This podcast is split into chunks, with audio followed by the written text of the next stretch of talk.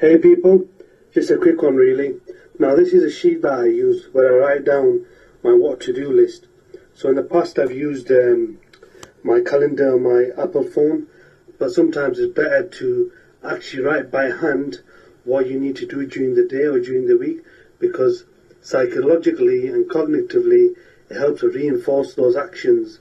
So you can use printout sheets like this with these tables on so you can have the day you know, what the actual action is required and, and if you've done it or not. So it's pretty easy to use really. And if you write it by hand, it's going to reinforce that action, which will help you actually deliver that action.